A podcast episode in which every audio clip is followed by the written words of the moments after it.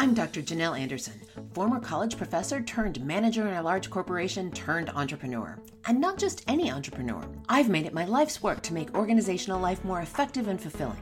So, welcome to Working Conversations, the podcast where we digest and translate research and ideas on workplace dynamics and serve up to you the most interesting and actionable strategies to make your workplace conversations and your relationships more effective, productive, and influential. If you're looking for proven tools for your workplace toolbox, you're in the right place. Now, let's get after it.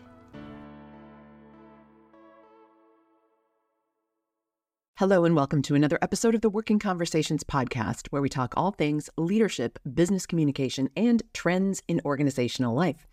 I'm your host, Dr. Janel Anderson. Have you ever felt like someone wasn't giving you their full attention while you were talking to them? Because they were also taking a peek at their phone or maybe pretty well absorbed in their phone?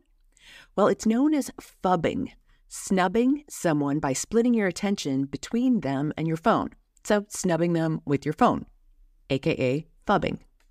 It's a bit of a paradox because the person who's phubbing is actually trying to stay connected to someone else who isn't present with you at the expense of you and the conversation you are having with them. This week on the podcast, I'm diving into phubbing and sharing the research on how phubbing is hurting your relationships at work and at home and what you can do about it.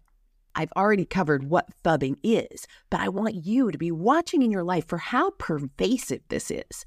Watch not only other people in your orbit, but you have to watch yourself because most of us do this.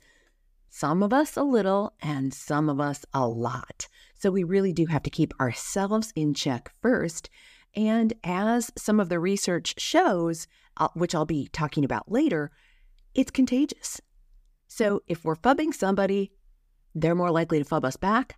But if we refrain from phubbing, they're more likely to refrain from phubbing too. Now, phubbing might be a real sign that you are actually addicted to your phone, and that's a real thing. In fact, phone addiction is really, really interesting because our phones beep and buzz at us. The stimulus that gets us to pay attention to them happens at really irregular intervals. And we don't know what's on the other side of that ding or beep or buzz if it's something really exciting and juicy and, you know, it's a text from our lover or if it's, uh, you know, mm, sheets are on sale at Target. So when the when the phone beeps and buzzes, it really captures our attention and it is so hard to disconnect from it. In fact, next week on the podcast, I'm going to be giving some very specific strategies about how to unhook from phone addiction and be more present in your life. So, if any of this sounds like you, you're definitely going to want to make sure to catch next week's episode as well. Now, phubbing in general is found to threaten four of our fundamental human needs belongingness. We all need to feel like we belong. And when somebody is phubbing us instead of paying attention to us, we don't feel like we belong. Another fundamental need is self esteem. You see, we don't feel important when the person who is with us is looking at their phone instead of actually listening to us. And if you've been listening to this podcast for any length of time, you know that human brains cannot multitask. We can only single task. And so if you're trying to do two primary tasks, like listen to the person who's in the room with you and pay attention to your phone or text somebody back or whatever it is you're doing on your phone, then you are trying to do two primary tasks at once, and that just doesn't work. So the person's self esteem is going to be impacted if you are phubbing them in a conversation. The other two are meaningful existence. We don't feel like we have as meaningful of an existence when somebody is phubbing us. And the other one is control we don't feel like we have control in the situation. So, people who are being phubbed feel excluded and ostracized, and it comes at the expense of those four fundamental needs belongingness, self esteem, meaningful existence, and control. Now, let's look at phubbing in a variety of different contexts. So, phubbing at work leads to decreased engagement, lower trust, and less psychological safety. Now, in one study, and this has been studied for over a decade. The studies on this um, go back to at least 2012. And in one study that was titled, and I love the title here, quote, the title is this quote, Put down your phone and listen to me how boss phubbing undermines the psychological conditions necessary for employee engagement. This study was conducted by two professors at Baylor University, James Roberts and Meredith David, and they report that as a result of what they call boss phubbing, employees expressed less trust in their manager. And that research on trust has been replicated in other studies. Um, one study reported that 76% of people who acknowledge being phubbed by their manager have less trust in their manager. 76% of people don't trust their manager as much when their manager is phubbing them. Another 75% had an overall sense of less psychological safety in the workplace. So, again, they just didn't feel like they could be fully themselves in the workplace. And then overall, uh, both uh, the Baylor study that I just mentioned, as well as other studies, report that there's decrease in employee engagement when people report being phubbed at work. So there's so many reasons why to not phub. Now, I also want to note that most of these studies have been done with the one single screen, one phone screen. But when you think about all the screens we have in front of us in the workplace, there are so many other avenues through which phubbing can happen. So you could be in a meeting and maybe it's not your phone that you're phubbing somebody with, but it's a second screen, a second monitor. Maybe you're also doing email while trying to be in that meeting or something else any anything else you could be online shopping while you're in a meeting any different type of behavior could result in phubbing somebody at work. So again, it goes far beyond just the second screen being the cell phone. We've got all these other devices that are vying for our attention. And again, what's on the other side of that device when it bings or deep beeps or buzzes or whatever it does is so unpredictable. And that's why we are so addicted to them. Now, there is also research that if you're using your phone during meal times, it has an impact on your satisfaction level with the meal. Elizabeth Dunn and Ryan Dwyer, who are two researchers from the University of British Columbia in Canada, published a study earlier this year in which they found that phone use during mealtime caused people to feel more distracted and less socially engaged during the meal. That led to a drop in their enjoyment and their satisfaction. Those same researchers found phone use to be contagious. Remember, I said I was going to come back to this idea about contagion with phone use. And here's a quote from, directly from the research People are more likely to use their phones when others around them are also using their phones. So that suggests there may be some sort of domino effect. By putting your phone away, you might be creating a positive domino effect. That's what Elizabeth Dunn, the lead author of the research, says. So there are some things that we can do to curb this, and we'll be talking about those when we get to some of the solutions. Now, there's also some fascinating research on phubbing in marriage. Yes, in our personal relationships.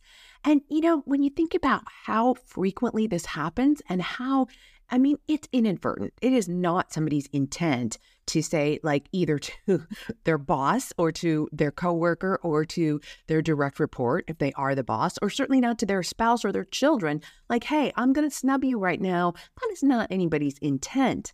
But again, it is the addictive nature of the devices that cause us to do this. So, again, let's go back to that um, phubbing in marriage research. And I think that this research doesn't, you don't have to be married. You could be partnered or dating, or this also, I think, applies to anybody in your family, whether that is your children, your spouse, or even good friends. But it show the research on phubbing in marriage shows that the more spouses phub each other, the less likely they are to have high marital satisfaction. Now, there's not necessarily one causing the other here. There is a correlation between these two numbers that is, the amount that somebody feels phubbed in the relationship and the satisfaction they have in the relationship. So it could be that there was a decrease in satisfaction in the relationship first that resulted in uh, that insensitive behavior of phubbing or it could be that the phubbing comes first and that results in the lower marital satisfaction. So I'm not saying cause and effect here. I am just noting that the research says that there is a correlation. All right, phubbing can also hurt your reputation. If we haven't given you enough reasons already, let's look at the reputation research. Researchers have found that people who are on their devices during conversations are perceived as less polite and less attentive than people who are in conversation and truly in the conversation, not on their devices. And the people who are in conversation with people who are also on their devices in those conversations find the whole interaction less satisfying. People who are on their devices while in conversation with others are also perceived as not good conversationalists. Now, who wants to be thought of as a poor conversationalist? And most of us, I, I would like to think, think that we're all pretty entertaining to talk to. But if you are on your phone while in conversation with somebody else, they are perceiving you as not as good of a conversationalist, not attentive, not as polite. Now, they might even be perceiving you as downright rude. It really depends upon how much you're on your device and whether it's coming across as uh, merely annoying or outright rude. This episode is made possible by Instacart. If you haven't already started using Instacart, now is the time, my friend. Now, I'm the first one to say that I actually enjoy a trip to the grocery store. I really do. But you know what I like doing even better? Making this podcast. When I was deep in the development of this podcast, outlining and recording the first few episodes, my kids reminded me that they needed to eat.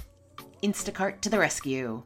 In absolutely record time, Magnolia, my Instacart shopper that day, delivered chicken nuggets, milk, avocados, fresh berries, and a host of other groceries we needed.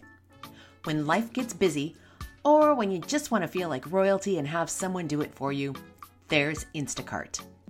Get $10 off your first order when you sign up at workingconversations.com forward slash Instacart.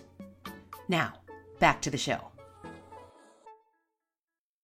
By now, hopefully I've got your attention you are seeing that phubbing is an issue. Phubbing is a problem to be reckoned with. So let's talk about how to stop phubbing.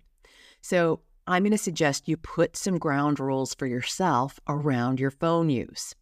So we can start with in the workplace.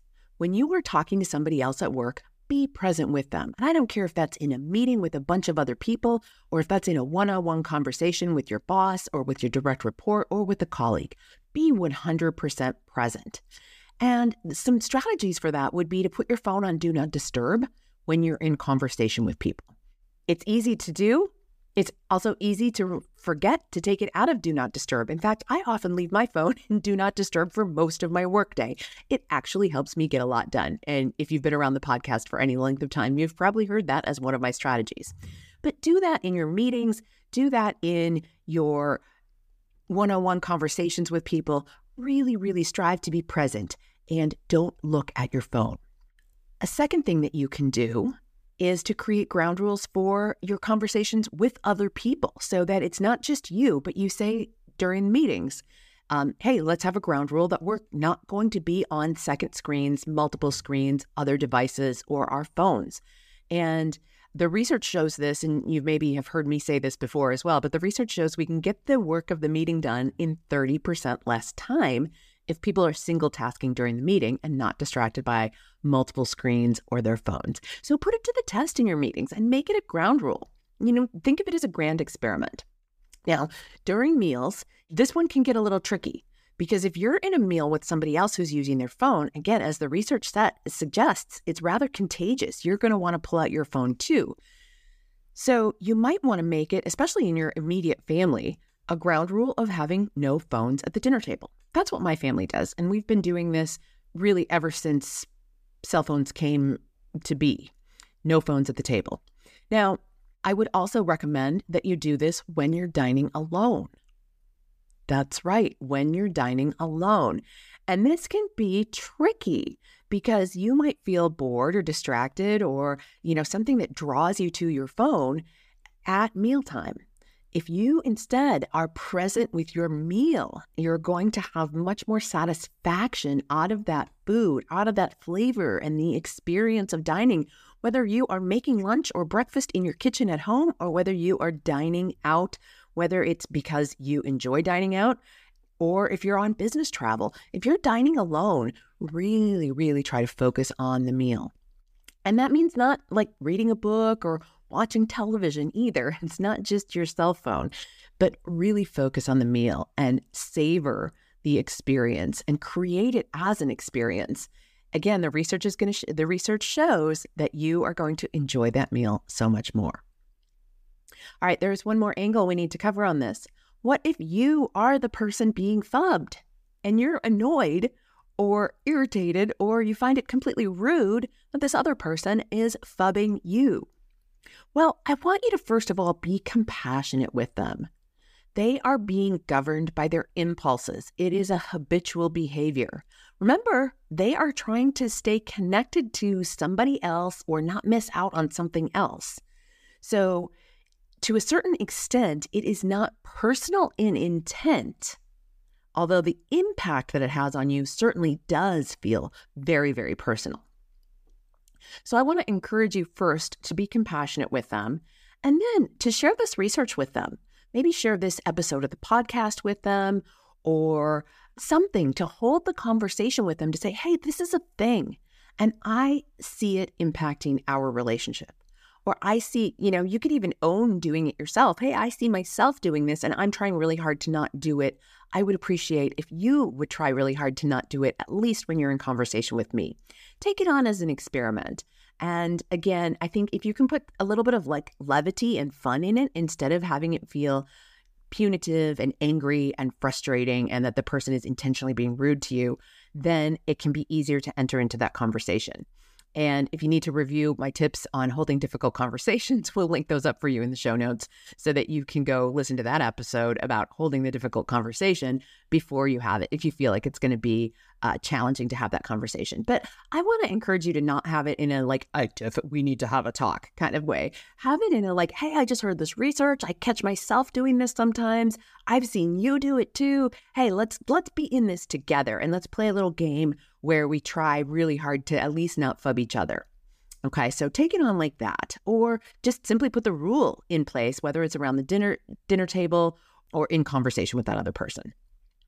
All right, because the more we can really be present with one another, the better off we're all to be. I mean, we are so disconnected in this world, especially because we are on our phones so much, we forget to be connected with the people who are in person with us. So, that is what I really want you to take from today's podcast episode to just be present with people when you're with them. Put your phones away. Stop phubbing. Stop phubbing at work. Stop phubbing at meal times. Stop phubbing in your personal relationship. Now, remember, the future of work is not only about technology, it's also about the values we uphold, the communities we build, and the sustainable growth that we strive for.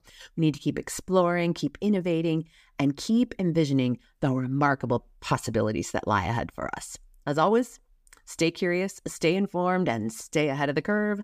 Tune in next week for another insightful exploration of the trends shaping our professional world. And in fact, we're going to dive deeper into this topic of being addicted to our devices and come up with some great strategies for unhooking from them and having a little bit more balance in our world.